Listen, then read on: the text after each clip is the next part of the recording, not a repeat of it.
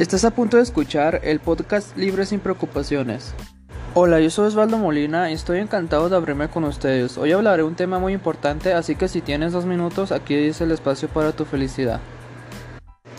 El día de hoy hablaremos sobre la autoestima. Hace unos años necesitaba autoestima porque me sentía triste y solo todo el tiempo y en realidad no, no entendía lo que me estaba pasando y no le daba sentido a lo que pasaba empecé a leer y me interesó un libro que se llama Adelante sin altos. Y me enseñó mucho ya que lo primero era el amor propio, ya que yo no creía en eso. Siempre me interesó lo que los demás pensaban de mí. Hasta que un día escuché que me viera en un espejo y hablara lo bonito que me sentía en el día o recordara cualquier cosa que me diera gracia. Y ver la reacción en mi rostro para sentirme bien en mí mismo.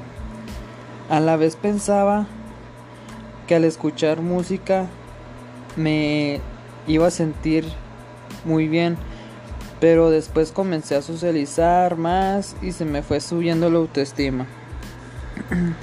Por otro lado, también un punto bueno que se me quitó fue el miedo en de que pensaran los demás de mí de mis características o otro punto de vista.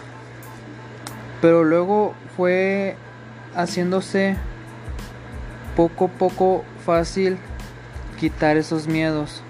Así que yo disfruté lo mucho que, que viví, que vivo en hoy en día.